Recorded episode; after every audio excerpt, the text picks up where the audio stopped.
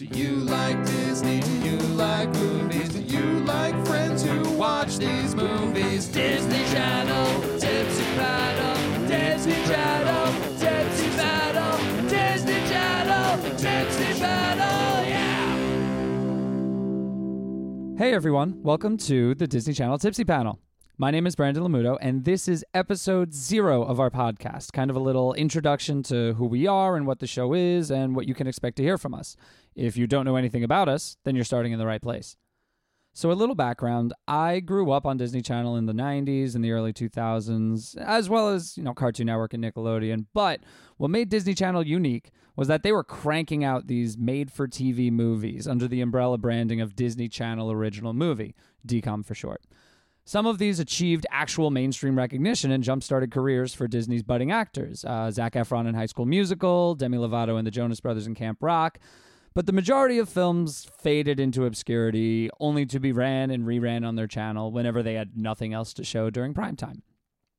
This past summer, I had a little more time on my hands than usual.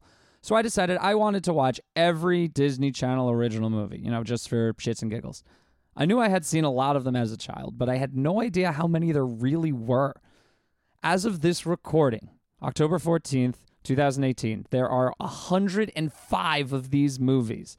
And this branding started in 1997. So we're talking about five movies a year that you'll only find on Disney Channel. Not only that, but doing some research, I also discovered that they were producing movies for their channel as early as 1983 under a different title, Disney Channel Premiere. And there were 52 of those put out between 83 and 97. These films are way out of left field and often don't really feel like Disney Channel as we know it at all. Gone Are the Days is a 1984 film about a family that goes into witness protection after seeing a murder at a Japanese restaurant. Uh, Mother Goose Rock 'n' Rhyme is a reimagining of nursery rhymes with Shelley Duvall, Howie Mandel, Simon and Garfunkel, ZZ Top, and a whole lot of other people. And Holly Ollie Hopnoodle's Haven of Bliss. What a name. It's a ni- National Lampoon style spiritual sequel to a Christmas story that started as a feature in a Playboy magazine. Immediately, I knew I had to dig into these as well. So now I'm looking at 157 movies and counting, and I'm trying to get through each one.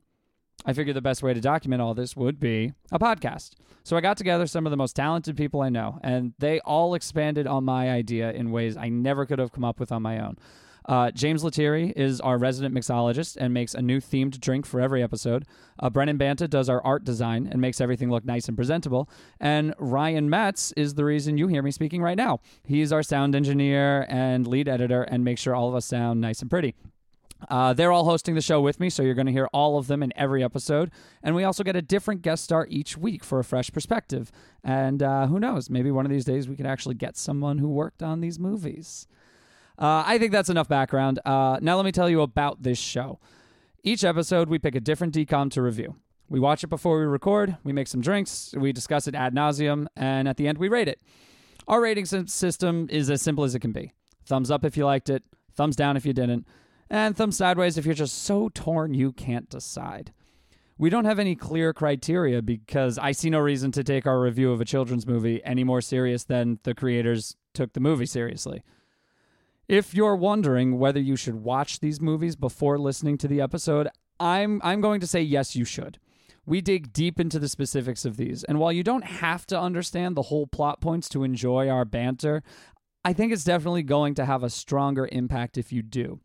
Plus, these are by and large a great collection of so bad it's good movies. So if you enjoy that kind of stuff, get some friends together, watch the movie, and then listen to us rant about it. It's fun.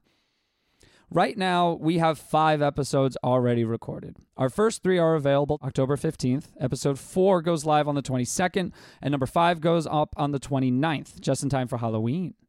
After that, you can expect one episode every two weeks. Be sure to follow us on Instagram at Disney Channel Tipsy Panel and on Twitter at Tipsy Panel. You can find all available episodes on SoundCloud. We will be up on iTunes shortly after that, and we hope to be available on more podcast services in the future. So stay tuned for that. For our first three episodes, we decided to do one pretty well known DCOM, that's The Luck of the Irish, one more obscure one, Alley Cat Strike, and one Disney Channel premiere, and that's The Whipping Boy, which is about exactly what you think it's about. But we want to know what episodes you want to hear. After episode five, we haven't planned out any specific episodes and we're not going in chronological order. So let us know what you think. You can DM us on Insta or Twitter. You can email us, uh, Disney Channel Tipsy Panel at gmail.com. Uh, you can throw a rock through my window that says do Smart House. Really, just anything that lets us know you're out there listening. We'd love to hear from you. Uh, okay, that's pretty much everything. Uh, thank you so, so much for tuning into this. You've already made me so happy just to know that you're interested. We've got big dreams for the show, and we hope that you guys are ready to follow us on this crazy, exciting journey. Uh, stay tuned, take care, and enjoy. Do you like Disney? Do you like movies? Do you like friends who watch these movies? Disney Channel, Tipsy Panel, Disney Channel.